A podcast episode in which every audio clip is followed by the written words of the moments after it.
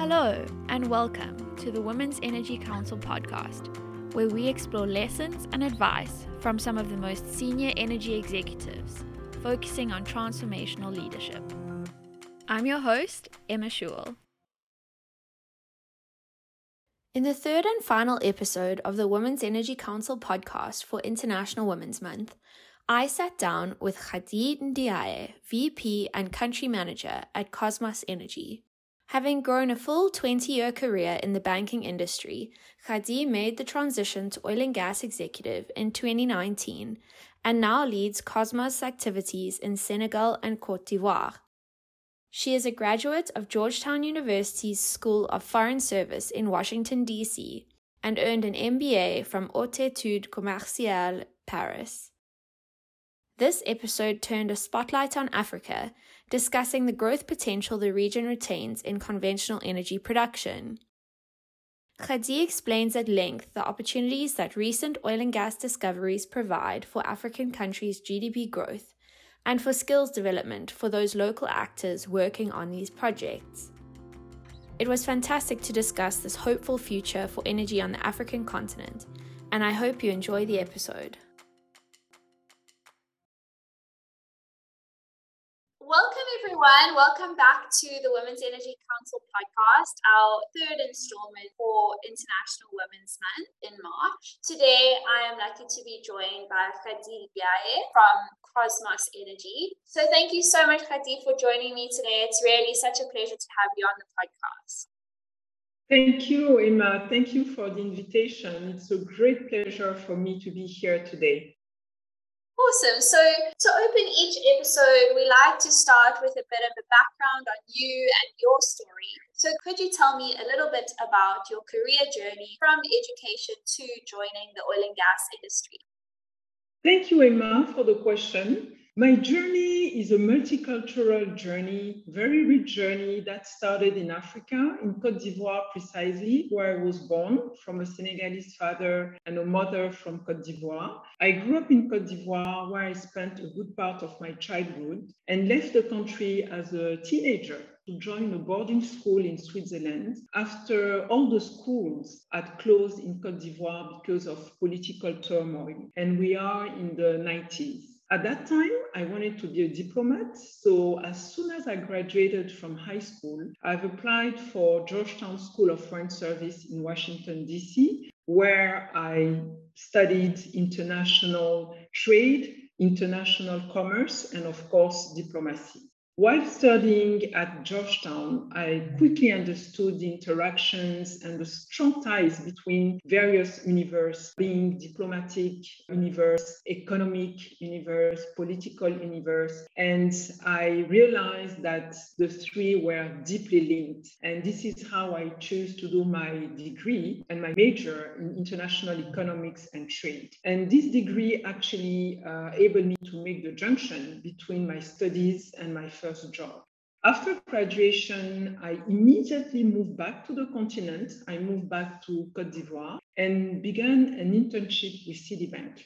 This internship lasted about a year, and during this year, I, you know, did a tour of the bank from front office, middle office, back office, and really learned the job during this one year. And I think that this is where my love for banking started. And after this year, I got offered a position in the trading room that I've accepted, and uh, this is, I would say, where my journey in banking started. I, you know, gradually occupied several positions in the trading room, then as uh, the treasurer of the bank, the regional treasurer. I eventually also been appointed as uh, the regional head for uh, West Africa for um, treasury, uh, covering Cote d'Ivoire and Senegal. And uh, also after that, I decided to completely change and uh, moved to front office. And uh, this is when I applied for uh, the corporate bank position, which is really a front office position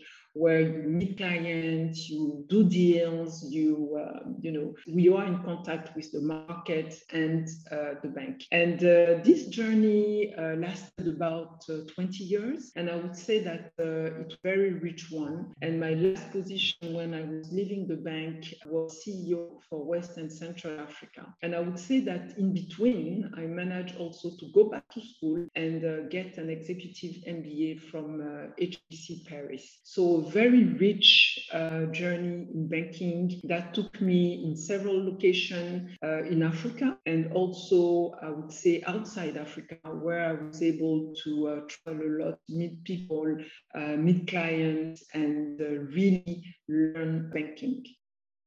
Wow, I think you've used the word rich to describe your journey, and I think that's a great adjective. Definitely sounds like, I mean, you visited so many countries, worked in so many places, and must have built such interesting and rich experiences in all of those those places and all of those positions that you occupied. So, kind of discussing your career in the financial services and moving on from that, having had a full 20 year career in the financial services industry, what was it that drew you to your new role with Kosmos in the oil and gas industry?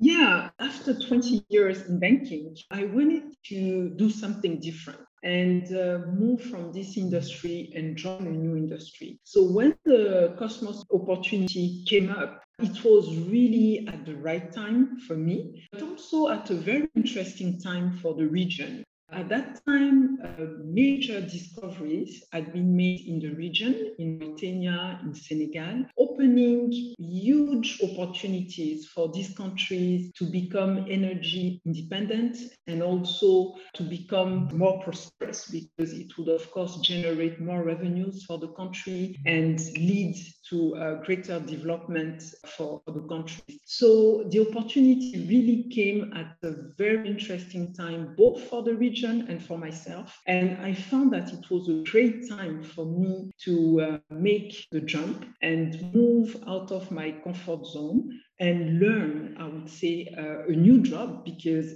although I was a senior executive in banking, for me, joining oil and gas industry was completely new. So uh, it was for me an opportunity to learn, to make also an impact in this position, and also to see transformational projects emerge in the region. And I wanted to be part of this and be able to contribute with my experience, with my background to this transformation that was starting in West Africa definitely such an awesome reason to be joining the industry. I think being based in South Africa myself, I always tell people that I think energy in Africa is specifically such a, an amazing place to be joining this industry because we can make such a difference in the lives of our country people and in the economies of our countries and that ability to contribute to that I can see why that would be you know a really big contributing factor to, to your wanting to join the industry so my next question really kind of leads on from that in that you know this is a an interesting time to join oil and gas as the western world kind of begins to turn away from hydrocarbons. And we all know this is causing a lot of you know public policy and financial pressure on what is arguably still a really nascent and growing industry in the african region. So what do you see the future being for oil and gas in africa? And where do you see the financial resources coming from to sustain new projects and industry growth? Very interesting question and very interesting time for Africa, where the access to reliable and affordable electricity is an issue. Today, we have nearly 600 million of people in Africa that did not have access to energy in 2018. So expanding access to more reliable and more affordable energy is critical for the continent.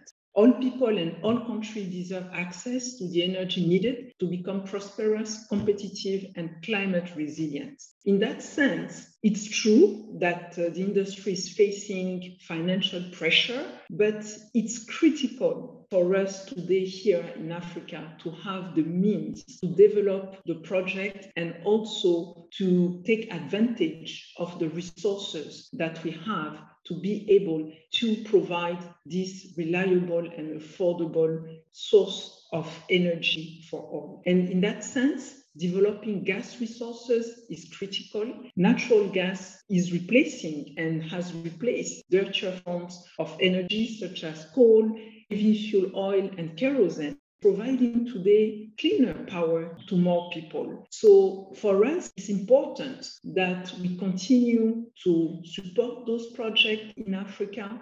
It's important also for us to continue to have the support from the financial institutions to fund our project. And the president of Senegal, Macky Sall, is a clear advocate of a just transition for us is critical for the continent. Not only we need to work to provide security in terms of energy to the Africans, but also we need to work to ensure that the transition to renewable is just and is done at a pace that is sustainable for the continent. And of course, developing gas resources will be using today's technologies that are aiming at producing low carbon and affordable resources. So I believe that today we are at a critical time for securing energy for Africa, but not only for Africa, but also the entire world is today seeking at securing energy sources and I'm sure that with the current environment and the pressure on energy security, on gas supply around the world, with the Russia Ukraine crisis, we would see more capital flowing in the continent to support our projects that are key, not only for the continent, but also for the world. I totally agree. And I think it's so important that we have these conversations and, and really, you know, discuss this differential between the energy needs in Africa and kind of broader global need to move to, you know, more eco-friendly practices. I think they have to go hand in hand. As you mentioned, we're seeing this this real issue with demand and supply and prices increasing. And I think we all have to really recognize that there, there's a real balance to be had had here. And we need to recognize that, particularly in places like Africa, energy access really is still a crucial issue. So, totally agree with you on all of those. But kind of looking specifically at companies such as Kosmos. So, as IOCs kind of move out of the region, out of Africa, what particular role do you expect to see for small and mid cap players such as Kosmos in the future of African oil and gas? For us, it's really an opportunity. As you know, Africa is the most missing continent for exploration in the world, with greatest concentration of explored basin and recently proven reserve. It's true that we are in a world today where majors are divesting assets, but there is not a huge number of buyers, hence creating opportunities for players such as Kosmos, uh, who are willing to take more risk, test new model, and who are willing to innovate. Companies like Kosmos are agile. We understand clearly also the countries where we operate. We understand clearly the below and above risk. And we understand also both sides, NOC side, but also IOC side, because the majority of staff are coming from super major. So we are technically sound and strong, and we also understand perfectly the environment where we operate. So for us, we see ourselves as partner to the host countries where we operate, and we also have the technical knowledge and the resources, the relationship to help produce IOC hydrocarbons in a responsible manner, while ultimately helping the trees to transition to renewable. So clearly for a company like Kosmos, it's really an opportunity for us to be on the continent at the moment.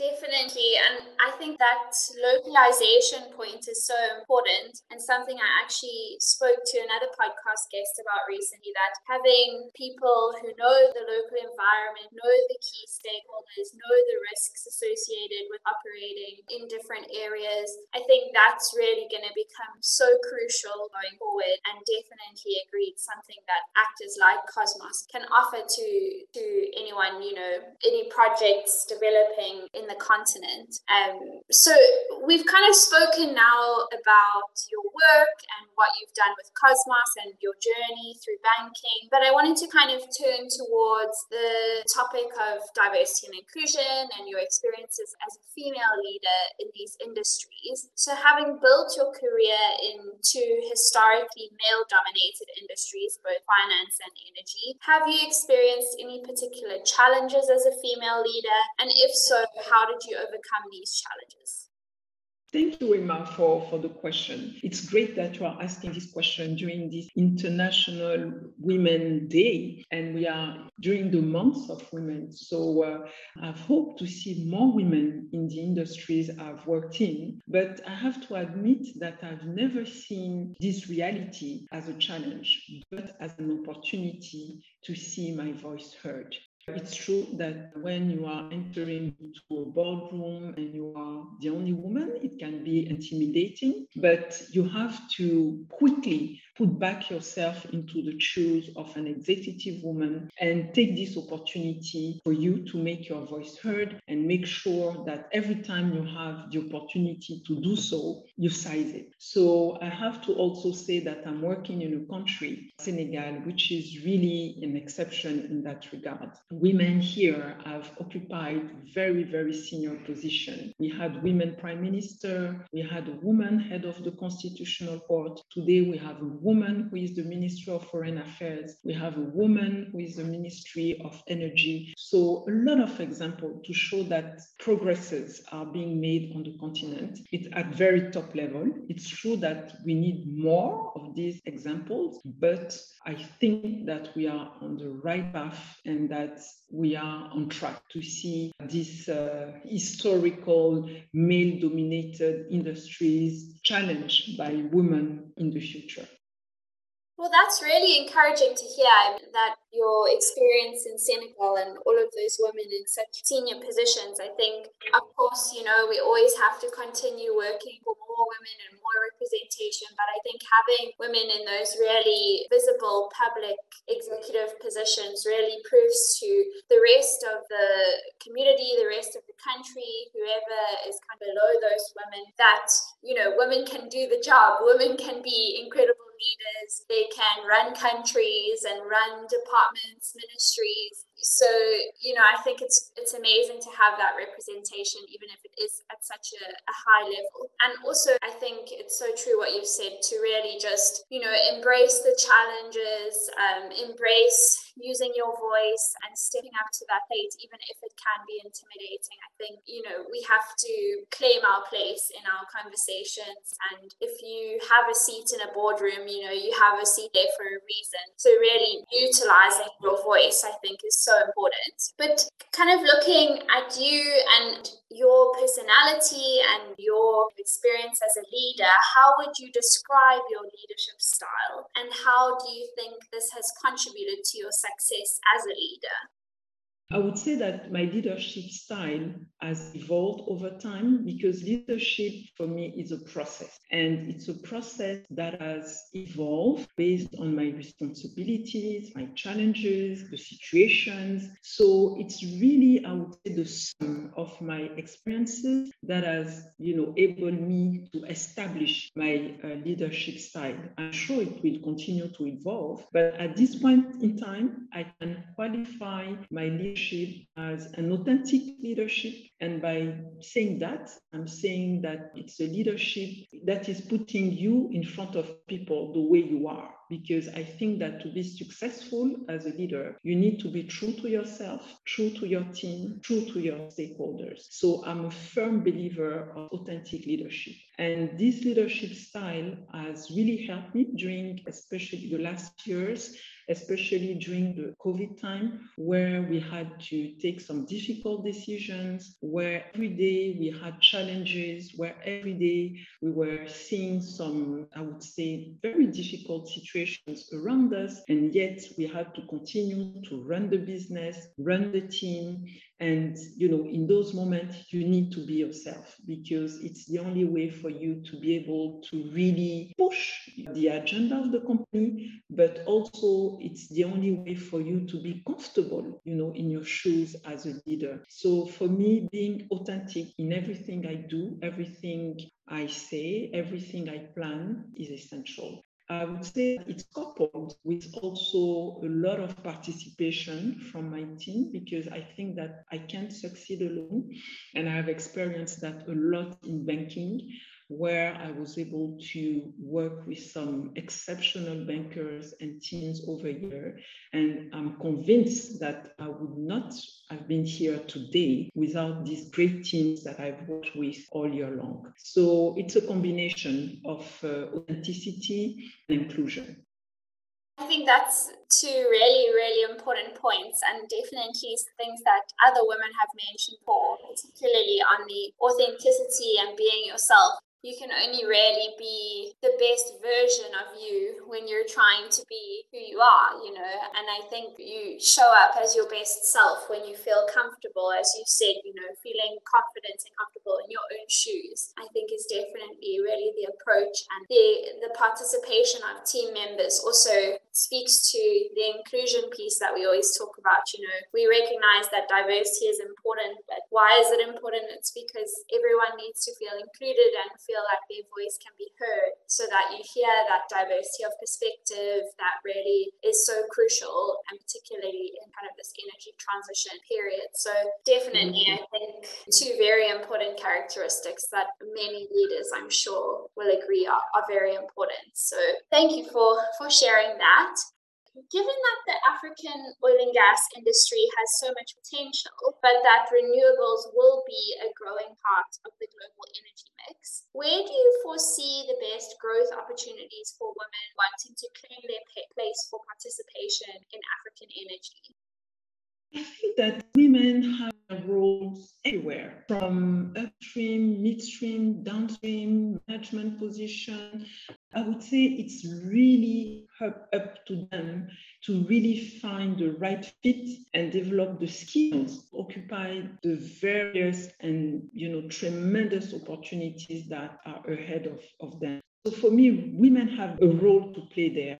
The good thing is that in many African countries, in West Africa more uh, specifically, we are seeing a lot of projects, new projects, new discoveries. So these are opening doors for, you know, skills, new skills to be built. But this is also an opportunity for women to join the industry and you know change this industry where we are seeing many men. So the spectrum is vast in terms of uh, what women can do. And uh, we have also local laws that are supporting you know the inclusion of more locals in the in the ecosystem. And women you know are part of this ecosystem should be part of this ecosystem. So those laws are there local content laws are there to progressively include more locals in the ecosystem but women should be also part of this uh, ecosystem. So they should not be afraid of uh, embracing career in oil and gas.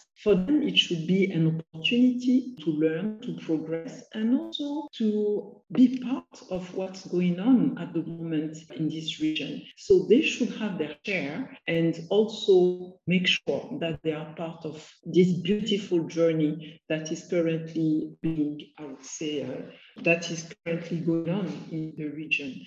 I also encourage women of uh, the diaspora to come back to the continent because they have a lot to bring while being here and while also transmitting what they have learned abroad to women on the ground. And also, I would advocate and continue to advocate for bridges to be created between the continent and, you know, the top universities being in Europe, in the US, so that more women can be trained and can be educated to be able to come and play their partition in this oil and gas economy and uh, business that we, we have in, in the region.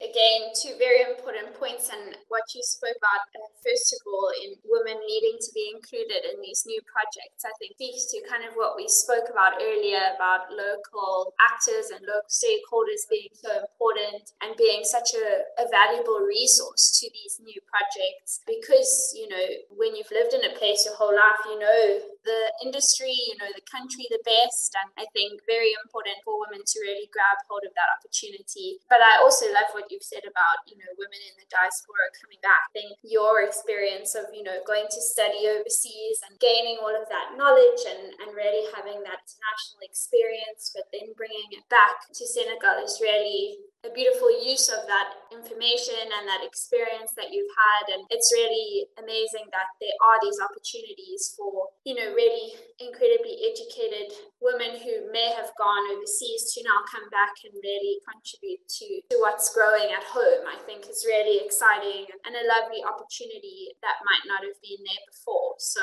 yeah definitely two awesome points but we've come already to our final question i really enjoyed this conversation so far, and I think it's been really insightful, and particularly on you know everything that's happening in the African region and oil and gas. I think really have been some interesting insights from you. So thank you so much. But our last question is returning to you again, and you know since we aim to champion women's voices and achievements at the Women's Energy Council, I like to end off our conversations by asking if you could choose one achievement in your career that you are most proud of, what would it be? Sorry, Emma, I will disappoint you because I won't choose uh, one achievement per se, but I would say that uh, I'm very proud to have over the years be able to develop a great sense of flexibility and freedom in my thinking process. That has enabled me to make decisions in my career and challenges and by doing so, moving me out of my comfort zone at several occasions. So, this flexibility, agility, and freedom of mind, I've developed it and grew it over the years during my career. And I'm particularly happy and proud about this personal transformational process. Thank you very much, Emma.